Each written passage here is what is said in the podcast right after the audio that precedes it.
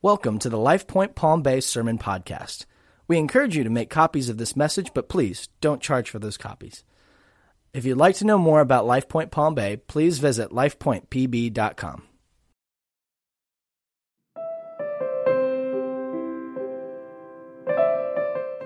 Hello, church. It's good to see you this morning. It is Sunday, uh, April the 26th, 2020. This is episode 10 of our House to House. And as we get into this today, we're going to take a, a, break just for this week from Ephesians before we get into Ephesians chapter 6. The Lord's really stirred something in my heart, and I want to share it with you. And the question really is this What is God up to when He turns the world upside down? You know, this is not a new event, it's not the first time this has happened. And when God allows the world to be literally turned upside down, is He doing something? Is there a purpose or a plan to it? We're going to look at that. Even as you go into Scripture, you're going to see it. If we go all the way back to the book of Genesis, we have the flood. The flood literally turned the world upside down. What is God doing? What's happening there? And yet we see his purpose of establishing this godly line, his family, really the whole story of Scripture that's going to wrap around this as we see this, this worldwide flood taking place in Genesis chapter 6. And then we see Joseph, another worldwide event. It says that famine was impacting the whole world. And so Joseph is there. He's been taken into captivity, sold as a slave by his brothers. You talk about family dysfunction. And so he's sold into slavery, ends up in Egypt for the perfect time in history when the whole world is turned upside down because there's a lack of food. And the scripture says very clearly God put him there to save many people alive. And so God has a plan, He has a purpose, and things that He's doing, even if we don't clearly see it in the moment. And then maybe the greatest example of all happens in the New Testament. Do you realize that Jesus is born when the whole world is being turned upside down? Because it says that Caesar Augustus decreed. And when you're Caesar and you decree, everybody answers. They respond to that. Everyone had to go back to their hometown to be taken in this census. And so the whole world is discombobulated, and Jesus is born into the midst of that. What is God up to when the world gets turned upside down? We're going to look at that this morning. We're going to do it in the book of Acts, Acts, the end of Acts chapter 11 and into chapter 12. So if you want to turn there, but first we're going to have some worship together. I'll see you again in a few minutes. Welcome back, church. We're in Acts chapter 11, the end of that chapter, and we have the story of Agabus and some other prophets who come from Jerusalem, and they're there in Antioch. And Agabus prophesies that there's going to be this famine, this worldwide famine. It's going to be difficult. It's going to happen during the days of Claudius when he's emperor. We go into secular history, we find that there was a famine that happened between the years of 44 and 48 AD in the reign of Claudius. And the interesting thing about that, that famine, it, in the beginning of it, it was much more severe around Rome and what we would call Italy today. And that's where they were feeling the impacts of it. Later on, as it went later into the famine, it spread and it was much more impactful in Judea, which is interesting because that's the early church took up an offering and sent it to their brothers in Judea. Why? Because that's where the famine was the most severe. And so we see this all happening at the end of chapter 11 in the, in the book of Acts. This worldwide famine, this worldwide event, the world being turned upside down. And what do we see? What's the principle that's coming out of this? We see God's family caring for one another, taking care of one another. When this happened, and by the way, even in the Old Testament examples, Noah brought his family together on the ark. All right? It was small in number, a small circle, his immediate family. Joseph, it gets bigger. It's not only his immediate family, it's his national family. And then when Jesus comes, it expands even further. It's not just an immediate family, it's really the whole world. And so, but there is this picture that when God turns the world upside down, it's an opportunity for his family to care for the family, to care for one another. And so you see this happening there in the end of book, uh, the end of chapter 11 in the book of Acts. Now we get into chapter 12. And, and now remember, these are all connected. As many times as I've read Acts, I never saw until this past week the connection between chapter 11 and chapter 12.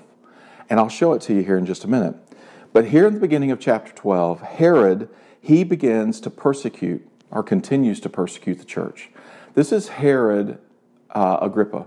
This is the grandson of Herod the Great. Jesus was born when Herod the Great was on the throne. Then there was another son of Herod the Great that comes in and he rules. And now we're Herod Agrippa. And he's, he's sitting on the throne. He is king of, of Israel at that point in time, or Judea. And he's persecuting the church. As a matter of fact, it says that he takes James and has him put to death. James is the brother of John. He's one of the, one of the twelve. And so he puts him to death, and that encourages the people, and Herod was a people pleaser, so he takes and arrests Peter.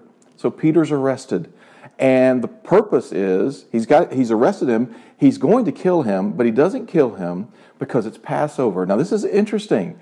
Think back, it's 12 to 15 years earlier, Jesus comes into Jerusalem, it's Passover. He's going to be arrested. He's going to be put on a cross. He's going to rise again. All that happens during Passover. So here we are 12 to 15 years later. Peter's being arrested. He can't be killed right away because it's Passover. It says it's the days of unleavened bread, which are the seven days that come after Passover. Remember, Passover is a three in one feast. It's Passover, unleavened bread, first fruits, all together. By the way, just a little side note. This is my opinion. The scripture doesn't tell us this, but I believe that Peter was released from prison on that Saturday night, sometime after 6 p.m., before the sun came up on Sunday morning, because that's the time we know that Jesus rose from the dead. And I believe again that the Lord was reminding them hey, remember, you couldn't control or predict or explain what took place when I rose from the dead, and you're not going to be able to control or predict or explain this either. So here we have Peter in jail, and notice what it says in verse 6 Now, when Herod was about to bring him out on that very night, I believe that was Saturday night, Peter was sleeping between two soldiers, bound with two chains. Get the picture. He's got a soldier on either side, and he's chained to both of them. There are sentries before the door. So outside the door where he's imprisoned, there are sentries, and it says there later on. It tells us there's an iron gate there. I mean, he's in he's in supermax. Okay, which to me is really interesting. Uh, it seems to overkill for Peter. He's not like a murderer or anything. Why is he in supermax? I believe it ties back to the fact Herod remembered what happened with Jesus. We're not going to have this guy who says he's a follower of Jesus pulling some kind of shenanigans like that on my, on my watch. So he's got him chained to two soldiers. You know the rest of the story, and if you don't, you can read it there in Acts chapter 12. The, the angel comes and he frees Peter and he sets him free. But I don't want to get there just yet. I'm ahead of myself. I want you to focus on this next principle that comes out. What is God doing when he turns the world upside down or he allows it to be turned upside down? He allows you and I to experience rest, but not to retreat. I want you to understand that. To rest, but not retreat. Now, here's Peter, knowing that he's going to die, and he lays down between two soldiers in, in Supermax, and he goes sound asleep. He's not worried about what do I need to do, or how am I going to fix this, or what's going to happen. He sleeps. Of fact, he sleeps so soundly, we're going to see a little bit later, that the angel really had to wake him up. And, um, and we'll talk about that a little bit more when we get there. But he is out. There's a rest. It's like, Lord, I'm doing what you asked me to do. I'm following you. I know there are all these threats around. I know that every, everything seems like it's coming apart. James has already died. This is not a threat. It's not a bluff. He knows that James has been killed. It's, and that's the plan for him. He lays down and he goes to sleep. Some of you are not resting. I don't mean sleeping. Some of you are emotionally, mentally, worried, fretful, trying to figure it out. What am I supposed to be doing? Am I doing the right thing? Am I doing the wrong thing? If I don't get it right, maybe I'm not going to get the right result. Folks, during a time when the Lord allows the world to be turned upside down, it's a picture, it's an opportunity for you and I to be a picture of rest. We're resting in Him. You don't have to figure it all out. You say, but Troy, I want to even make sure I'm praying the right things, that I'm doing the right things so that God gets the glory and all that. I appreciate that. I want the same thing. But remember in this story, God's not going to let you miss it. You don't have to fret over making sure you get it the right way. Now, some of you are the other side of the coin. You may be, I love this. I don't have to deal with people and all their shenanigans and stuff. This is great. Enjoy it. It's a gift from God, it's a time of rest. But remember, it's not permanent. God did not call you to always be at rest. He didn't call you to retreat. He didn't call you to be a, a, a recluse. He called you and I to be engaged in the lives of people. And you're getting to be refreshed in this time, but He's doing a work. So here's my challenge to you. If you're loving it, here's my challenge be asleep, but be prepared to be awakened. Because the Lord's going to wake you up and He's going to have a message. So be ready for it, be listening for it. Now He goes on in this passage.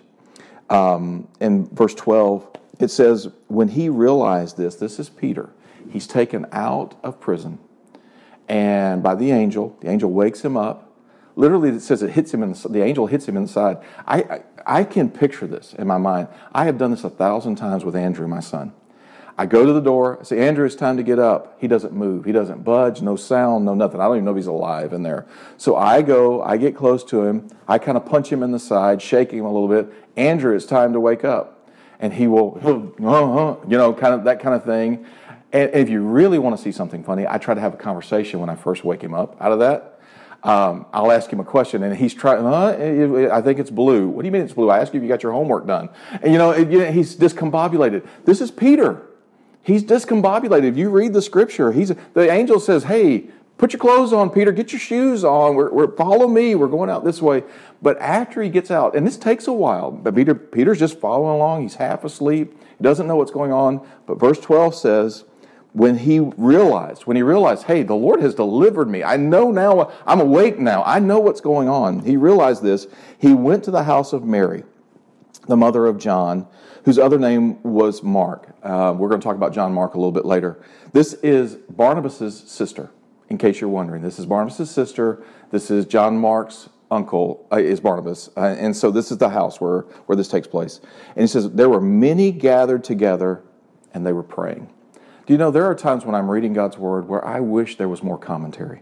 I wish they would give us more, and this is one of those places.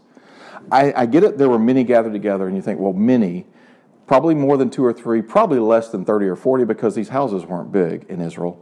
And so, but there were many. Many to me doesn't matter as much. But you know what I would ask if I were talking to them, if I were talking to that group of believers? What were you praying? What were you talking to God about? What were you asking? If I could ask the Lord, Lord, if you could give us a little bit more information here, what were they praying about? And it doesn't. It doesn't tell us any more than they were praying. But here's what I would challenge you with. Based on what happens in the text here, if they were praying, I'm not sure they were praying with expectation. And I believe that what God calls you and me, I know what He calls you and me to, is that when we pray during these times, we pray with expectation. We pray expecting Him to do the miraculous.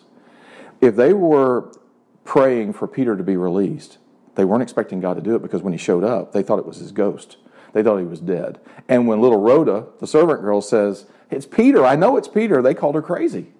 And so they weren't expecting God to do the supernatural, whatever they were praying. And you know what? Maybe they weren't pay, praying for Peter's release. Maybe they were praying like we do sometimes. Maybe they were worrying out loud and calling it prayer. I don't know.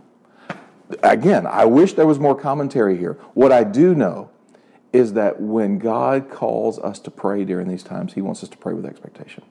He wants us to pray believing that He's doing the supernatural, that He's at work doing what only He can do. And I want to have eyes to see it and ears to hear it. I want to challenge you, before we go on, we're going to stop right here. And I want to challenge you to do something in your groups or even by yourself where you are right now. Would you stop and just talk to the Lord? No, um, no made up prayers, no worrying about whether you get the words right. Just talk to Him honestly ask Him, say, Lord, am I praying with expectation right now? Would that, def- would that describe how I'm praying? And just ask Him. Ask Him to see that, it, to, to allow you to see.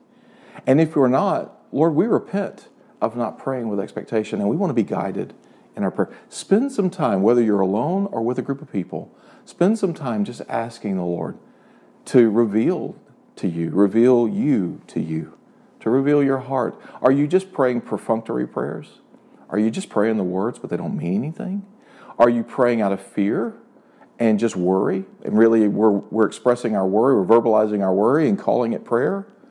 And sometimes we do worry and we express those things, but we don't stay there. The Holy Spirit doesn't leave us there. So I want to challenge you take a few minutes, seek the Lord, engage in some worship as the team leads you, and then we'll come back in a minute and wrap this passage up. Welcome back, church. As we look at the last part of chapter 12 here, uh, it's interesting to see what takes place. Look with me in verse 19 and 20. It says, After Herod searched for him and did not find him, he searched for Peter, um, but he couldn't find him. He, explained, he examined the sentries and ordered that they should be put to death. He, he questioned them, and they couldn't give him a good explanation. He just was gone. We're sorry, he was here, and then he wasn't. That didn't fly, so he had him put to death. Then he went down from Judea by, uh, to Caesarea and spent some time there. Now, Herod was angry with the people of Tyre and Sidon down there in Caesarea. And they came to him with one accord, and having persuaded Blastus, the king's chamberlain, they asked for peace because their country depended on the king's country for food. Now, I'd seen that before. They did this because the, their country depended on the king's country to supply their food, but I never tied it together with the famine in chapter 11. This famine's going on. Food is a big, big deal. So they don't really respect Herod. They don't really care about Herod. They care about their food. They care about their supply and their source of supply. And they were dependent upon Herod. And I'm going to ask you a question, church. Is your hope in Herod? Theirs was. Their hope was in Herod. Herod represents anyone, anything, any system of this world. Uh, it's not necessarily uh, evil, it's not necessarily good or bad. Let me illustrate. If you receive provision from the Lord through the government uh, in some way, it doesn't make the government evil or bad, it just makes it a tool. All right? If you receive resources through your work because you go and you do your work. Doesn't make the company you work for good or bad necessarily. It's a tool where you receive. But here's the key thing where does your hope lie? What are you trusting in? Who are you trusting in? When the Lord allows the world to be turned upside down, it, it, it reveals to many of us who and what we're trusting in. Are we trusting in the federal government? They're trying to do everything they can. I will not fault them for that. But they are not our supply. And they certainly can't be our hope. Are you trusting in your job? You're grateful you still have a job. Praise God you do. I'm grateful for that. I'm grateful for each one who's still working, not just for the income that it provides, but for the purpose that it gives you. But are you trusting in your job, your company, your boss? They may be a tool that God uses, but they are not your supply. Where's your hope? As we go through this, God reveals where our hope is, where our trust is, who we're depending on, um, what we're depending on. And this is the beautiful thing about this, is that these people were trusting in Herod, and it says that they began to praise him. They began to cry out, the voice of a God and not of a man. You're, you're like a God. You are the greatest. Um, I had a mentor tell me one time it's good advice. Be careful when people criticize you too much or praise you too highly. Both can be bad. Don't go too far one way or the other. And the reality is they were praising him too much. And and he he ate it up. He received it. And the scripture says that God in that moment smote him, the old King James caused him to have some kind of infirmity. The scripture says he was eaten with worms and he died. Something, if you read Josephus, he said it was some kind of, of ailment in his bowels, and, and after five days he, he died. We don't know that. That's, that's Josephus who says that. The scripture doesn't tell us. All the scripture tells us is that there were worms and he died. He did not give God glory. He received the praise of man. He began to think too highly of himself, and God removed him.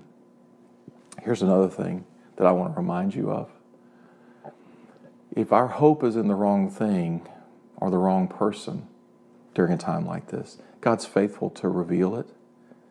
And He's also faithful to point us in a different direction so that our hope and our trust can be placed on Him and in Him where it needs to be to start with.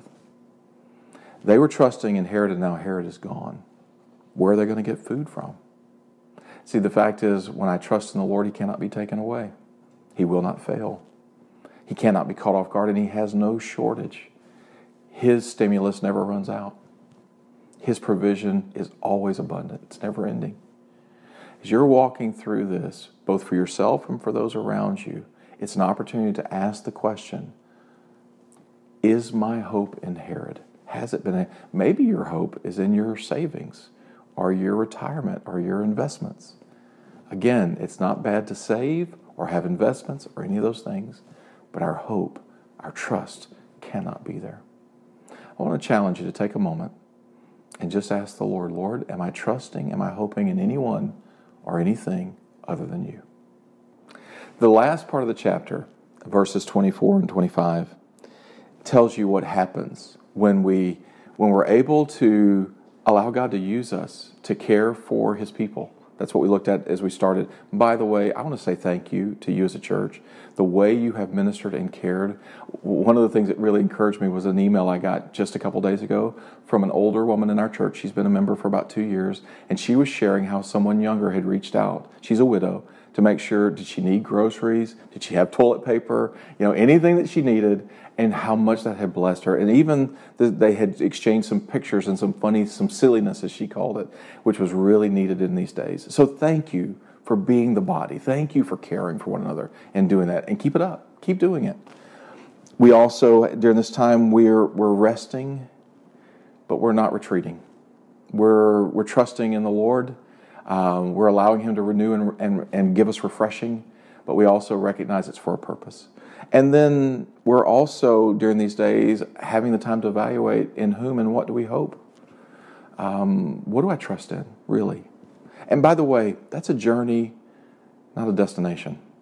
I have had many encounters with the Lord in, in, in revealing and redefining what, I, what and whom I trust, and He keeps on doing that. And just about the time I think I'm completely trusting Him, He'll show me something else. So it's a journey, it's not a place where you arrive. And then the last thing I want you to see what does God do during times like this? Verse 24, but the word of God increased and multiplied. What do you mean the word of God increased? In other words, people were more receptive to God's word. And as a result, the number of people following God's word, following the Lord Jesus Christ, increased. It's the same wording, the same language he uses in Acts chapter 6, where it talks about the church multiplying and increasing. So they needed deacons, they needed people to come along and help. And it's the same wording that he uses.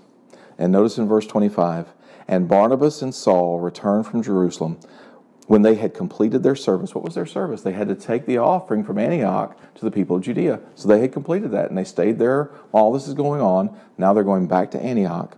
But notice what it says bringing with them John, whose other name was Mark. John Mark, as we know him. Uh, he's going to be an evangelist, he's going to be a gospel writer. God's going to use him in significant ways, but right now he's just a young boy. Matter of fact, it's not even Paul the apostle. It's Saul still. His name hasn't even been changed. He hasn't been sent out. They haven't gone on their first missionary journey. So it's Barnabas, Saul, and Barnabas' nephew, John Mark.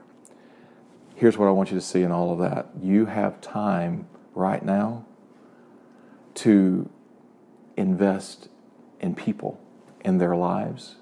Even if it seems like a small way, you have no idea the eternal reward, the eternal fruit that God's going to produce because of that small investment in the life of people right now. John Mark was a nobody, but the Lord brought him to Saul and Barnabas' attention and said, Hey, won't you come with us? Can you imagine what it must have been like for John Mark, this young man, walking with Barnabas and Saul at the beginning of all that God was doing in, the, in that church at that time? And so God's giving you that opportunity. He's giving me that opportunity. Don't miss it the opportunity. I heard, I've heard stories during this time of different ones who are reaching out to others and doing Bible studies or just devotionals with them or just communicating, just praying together. And you may think it's just a little thing. And and it's an insignificant thing. Maybe we think it's an insignificant person. There are no insignificant persons to the Lord. They all have value. They all have meaning. They, God has a plan for every single one of them. So during these days, this is how God wants to use you. When He turns the world upside down, He's advancing His kingdom. And I want to be part of it, don't you? Let's, let's engage. Let's not retreat. Let's not be recluses. Let's engage, even in the smallest way, in what God's doing right now. God bless you. Grace and peace.